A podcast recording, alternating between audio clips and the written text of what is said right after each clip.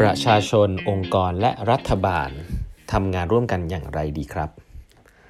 สวัสดีครับ ท่านผู้ฟังทุกท่านยินดีต้อนรับเข้าสู่แปดบรรทัดครึ่งพอดแคสต์สาระดีๆสำหรับคนทำงานที่ไม่ค่อยมีเวลาเช่นคุณนะครับ อยู่กับผมต้องกวีวุฒิเจ้าของเพจแปดบรรทัดครึ่งครับ ครั้งนี้เป็น EP ที่ 952 แล้วนะครับ ที่เรามาพูดคุยกันครับ วันนี้นะฮะก็จะขอเล่าหนังสือเล่มใหม่นะครับ The Raging 2020 นะครับ Companies, Countries, People and the Fight for Our Future นะฮะโอ้โห เปิดหัวใหญ่มากนะครับ หนังสือของ Alex Ross นะครับ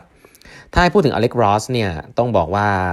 หลายท่านอาจจะไม่ค่อยรู้จักนะต้องบอกงี้ก่อน แต่มีหนังสือเล่มหนึ่งซึ่งดังมาก ถ้าใครที่อ่านหนังสือมาสักพักเนี่ยจะพบว่ามีหนังสือเล่มหนึ่งซึ่งดังมากช่วง 3-4 ปีที่แล้วนะฮะชื่อว่า The Industry of the Future นะครับเขียนโดย Alex Ross เนี่ยแหละก็จะเป็นเกี่ยวกับภาพรวมของอธุรกิจใหม่ๆ ในอนาคตนะครับ Alex Ross เนี่ยเคยทำงานในเรียกว่าเป็นเป็นคนที่อยู่ในรัฐบาลอเมริกาก็จะได้เห็นอะไรหลายๆอย่างเนาะ แต่ผมว่าหนังสือของอเล็กรอสที่ดีที่จำได้เลยนะครับ แล้วก็เล่มนี้ก็ไม่ทำให้ผิดหวังเนี่ยคือเล่าเรื่องได้สนุกดี เป็นคนที่เล่าเรื่องสนุกนะฮะแล้วก็อินไซต์ค่อนข้างเยอะนะเอามาผูกกันได้สนุกดีนะครับขอบคุณก่อนขอบคุณ Asia Books นะครับที่ส่งหนังสือ ดีๆ มาให้ทุกเดือนเลยนะครับ ก็ Asia Book ก็มีโปรโมชั่นมากมายนะครับ ตอนนี้ไปดูกันได้ในเว็บไซต์ของ Asia Book หรือว่าที่หน้าร้าน Asia Book นะฮะก็จะมีหนังสือแนะนำของแปดบรรทัดครึ่งอยู่ที่หน้าร้านของ Asia Book ด้วยนะครับ ก็ไปสนับสนุนอุดหนุนกันได้นะครับโอเคหนังสือเล่มนี้เนี่ยผมเล่าให้ฟังอีกก่อนฟังชื่อหนังสือดูแปลกๆไหม The Raging 2020นะ Raging นี่แปลว่าความโกรธนะความโกรธแค้นนะไฟของความโกรธนะ rage นะครับต้องบอกว่าผมเนี่ย เลือกแล้วก็เลือกหนังสือเล่มนี้มาเนี่ยก็เพราะว่าชื่อคนเขียนนะครับพอชอบชื่อคนเขียนมาอเล็กรอสแต่ว่าไม่ได้กะว่าจะมาอ่านเนื้อหาอะไรแบบที่อ่านในหนังสือเล่มนี้นะอันนี้พูดตามตรง แต่พออ่านไปเรื่อยๆแล้วรู้สึกว่าเออสนุกดีนะครับเป็นหนังสือที่พูดเกี่ยวกับการลุกฮือของคนนะฮะของประชาชนหลายๆเรื่องนะครับในยุค 2020 เป็นต้นไปนะครับ ซึ่งต้องบอกว่าพออ่านแล้วเนี่ย มันเป็นเรื่องส่วนใหญ่จะเป็นเรื่องของประเทศอเมริกานะครับแต่ลิงก์กับประเทศเราได้ดีมากนะครับเล่มนี้เดี๋ยวเล่าให้ฟังนะครับอ่าแล้วสนุกเลยมีอินไซต์เยอะต้องบอกว่าเป็นหนังสือที่ได้เรียนรู้อะไรใหม่ๆเยอะนะนานๆจะได้เจออีกสักทีหนึ่งนะต้องย้อนกลับมาก่อนหนังสือเล่มนี้เนี่ยจริง ๆ แล้วพูดถึงบทบาทครับของคน2อสกลุ่มด้วยกัน 3 กลุ่มด้วยกันกลุ่มแรกคือรัฐบาลนะครับกลุ่มที่2นะฮะเวลาพูดรัฐบาลเนี่ยคือคนที่ปกอย่าเรียกว่าปกครองประเทศเลยรัฐบาลเนี่ยเป็นกลุ่มคนที่ เหมือนกับได้รับหน้าที่นะครับในการดูแลประเทศนะครับแทนทุกๆ คนนะกันใช้คำนี้กลุ่มที่ 2 คือองค์กรคอมพานีนะครับกลุ่มที่3เนี่ยคือเขาใช้ว่า labor นะครับหรือประชาชนคนที่ใช้แรงงานอย่างพวกเราเนี่ยทำงานก็ใช้ใช้แรงงานนะครับคนประชาชนทั่วไป ทีนี้เขาบอกว่าไอ้ความสัมพันธ์ของอภาครัฐนะครับ แล้วก็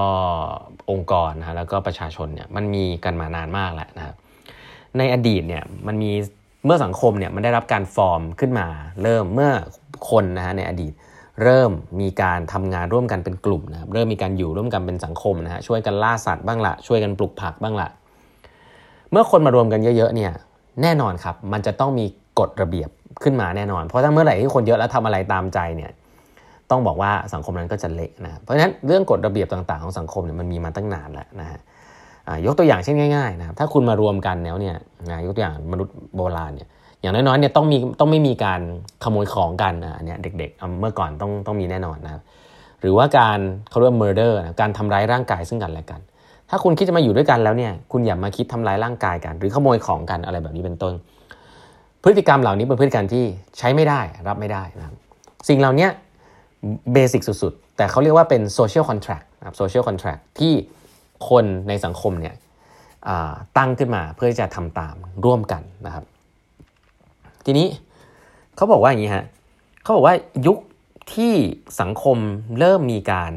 สั่นคลอนสั่นสะเทือนนะครับ ก็คือเกิดจากการเปลี่ยนผ่านของสังคมในยุคสมัยต่างๆนะครับ แล้วก็หนังสือเล่มนี้เนี่ยยกตัวอย่างโดยได้น่าสนใจว่า เมื่อไหร่ก็ตามที่สังคมมันมีการลุกฮือของความปัญหาต่างๆเนี่ย นั่นแสดงว่า social contract ที่เคยทำไว้นะครับระหว่างรัฐบาล ระหว่างองค์กร ระหว่างคนร่วมกันเนี่ยมันเริ่มจะเป็น social contract ที่ไม่ค่อย make sense ละนะนี้แบบนี้เป็นต้น เขายกตัวอย่างอดีตให้ฟังนะครับว่าจริงๆแล้วมันมียุคหนึ่งนะครับ ยุคหลังสงครามโลกเออไม่ยุคก่อนสงครามโลกครับ ยุคที่องค์กรเนี่ยมีผลมากๆเลยกับประเทศนะครับ ก็คือยุคปฏิวัติอุตสาหกรรมนะ ยุคปฏิวัติอุตสาหกรรมเนี่ยสิ่งที่เกิดขึ้นก็คือว่า มันมีกลุ่มคนนะฮะที่ไปอยู่ในทุกที่ทุกทางนะครับในในโรงงานอุตสาหกรรม ที่ทำธุรกิจที่เกี่ยวกับโรงงานอุตสาหกรรม แล้วก็ work กับรัฐบาลนะนู่นนี่นั่น จนเป็นครั้งแรกครับที่ทำให้เกิด income gap นะทำให้เกิดความไม่เท่าเทียมในสังคมครับก็คือว่าคนที่เป็นทำธุรกิจเนี่ยก็ร่วมใช้เครื่องจักรนะครับทำให้ตัวเองร่ำรวยเติบโตนะครับ รัฐบาลเนี่ยก็ไม่ได้มี power อะไรมากมายนะครับที่จะควบคุมสิ่งเหล่านี้ สิ่งที่เกิดขึ้นแรกเลยครับก็คือ income gap ฮะคนที่รวยก็รวยขึ้น คนที่จนก็จนลง สิ่งนี้เนี่ยเกิดขึ้นมาตั้งแต่สมัยปฏิวัติอุตสาหกรรมแล้วนะแล้วมันก็นำมาสู่นะครับเมื่อเมื่อสิ่งเมื่อปัญหาเหล่านี้เกิดขึ้นเนี่ยมันก็นำมาสู่ความโกรธแค้นนะของผู้คนนะครับซึ่งเกิดขึ้นในสังคมยุคนั้น เกิดเป็นลัทธิที่เรารู้จักกันพวกลัทธิมาร์กซิสต์นะครับลัทธิคอมมิวนิสต์ต่างๆเนี่ยเกิดขึ้นมาเพราะว่าเชื่อในความเท่าเทียมนะ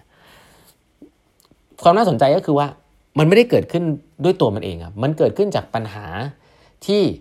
การควบคุมของรัฐบาลหรือขององค์กรของประเทศเนี่ยมันควบคุมวิธีการไม่อยู่ทำให้คนเนี่ยเกิดแรงสั่นสะเทือนทำให้คนรู้สึกว่ามันไม่แฟร์ที่จะอยู่ในสังคมแบบนั้น ideology ต่างๆ พวกนี้ก็เกิดขึ้นนะครับ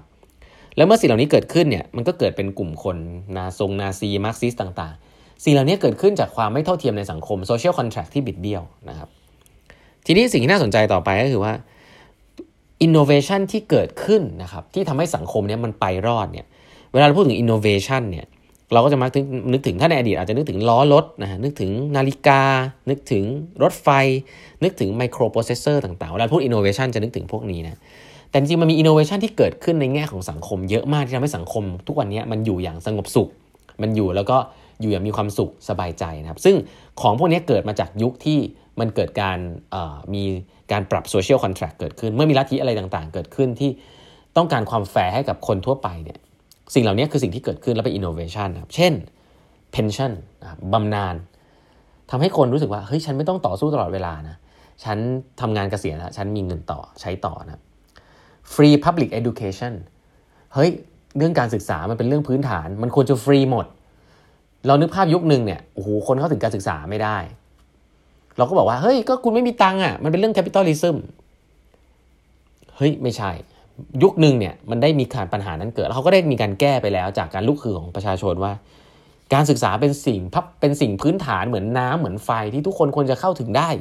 ที่ราคาที่เหมาะสมหรือว่าฟรีเลยด้วยซ้ำหรือแม้แต่ค่าแรงขั้นต่ำอะเรานึกภาพประเทศโลกที่ไม่มีค่าแรงขั้นต่ำนะครับโอ้โหองค์กรเนี่ยจะสามารถที่จะพุชลงไป ให้คนเนี่ยไม่มีสิทธิ์เลือกได้เยอะมาก รัฐบาลเลยต้องเข้ามาแก้ว่ามีกฎหมายที่เรียกว่าค่าแรงขั้นต่ำคือการันตีว่าคุณจะไม่มีค่าแรงที่ต่ำกว่านี้แน่นอนนะครับปัจจุบันยังมีปัญหาว่ามันอาจจะยังต่ำไป แต่ว่าสิ่งเหล่านี้กว่ามันจะเกิดเป็นแต่ละนโยบายที่เป็นเรื่องปกติในวันนี้แล้วเนี่ยสิ่งเหล่านี้ครับผ่านการสู้ผ่านเลือดผ่านเนื้อของคนที่ต่อสู้เพื่ออุดมคติว่าเฮ้ยคนเรามันต้องเท่าเทียมกัน แล้วก็เกิดเป็นนโยบายที่ภาครัฐจะต้องออกมาดูแลเป็น safety net ให้กับสังคมนะฮะ ผมเล่าถึงตรงนี้เนี่ยที่อยากจะบอกก็คือว่า จะสังเกตว่าไอ้เรื่องที่เล่าตะกี้เนี้ยมันฟังแล้วเหมือนเรื่องในปัจจุบันเลยนะคือ income gap ที่เพิ่มขึ้นอะไรมากมายเนี่ยซึ่งเดี๋ยวจะเล่าให้ฟังว่าในอเมริกามีปัญหานี้มากมายนะเพื่อเกิดจากองค์กร social contract ขององค์กรกับรัฐบาลและและผู้คนเองที่มันอาจจะไม่แฟร์แล้วก็เมื่อเทคโนโลยีมันเปลี่ยนมันยิ่งไปอยู่ในมือของกลุ่มคนที่เป็นองค์กรมากขึ้นรัฐบาลก็เลย power น้อยลง มีเกี่ยวกับเรื่องของภาษีที่เก็บไม่ได้โดนเลี่ยงภาษีรัฐบาลก็เลยจะ power ยิ่งน้อยลงไปอีก แล้วคนจะอยู่อย่างไรนู่นนี่นั่น เต็มไปหมดเลยนะครับ เดี๋ยวเล่าให้ฟัง ก็วันนี้ประมาณนี้ก่อนนะครับ ฝากกด subscribe แปมทัดครึ่ง podcast ด้วยนะฮะ แล้วก็ติดตามใน YouTube Channel Facebook Page ของแปมทัดครึ่งนะครับ แล้วก็ไลน์ OA เครื่องหมายแอดแล้วก็8 half ด้วยนะฮะ แล้วพบกันใหม่พรุ่งนี้นะครับ สวัสดีครับ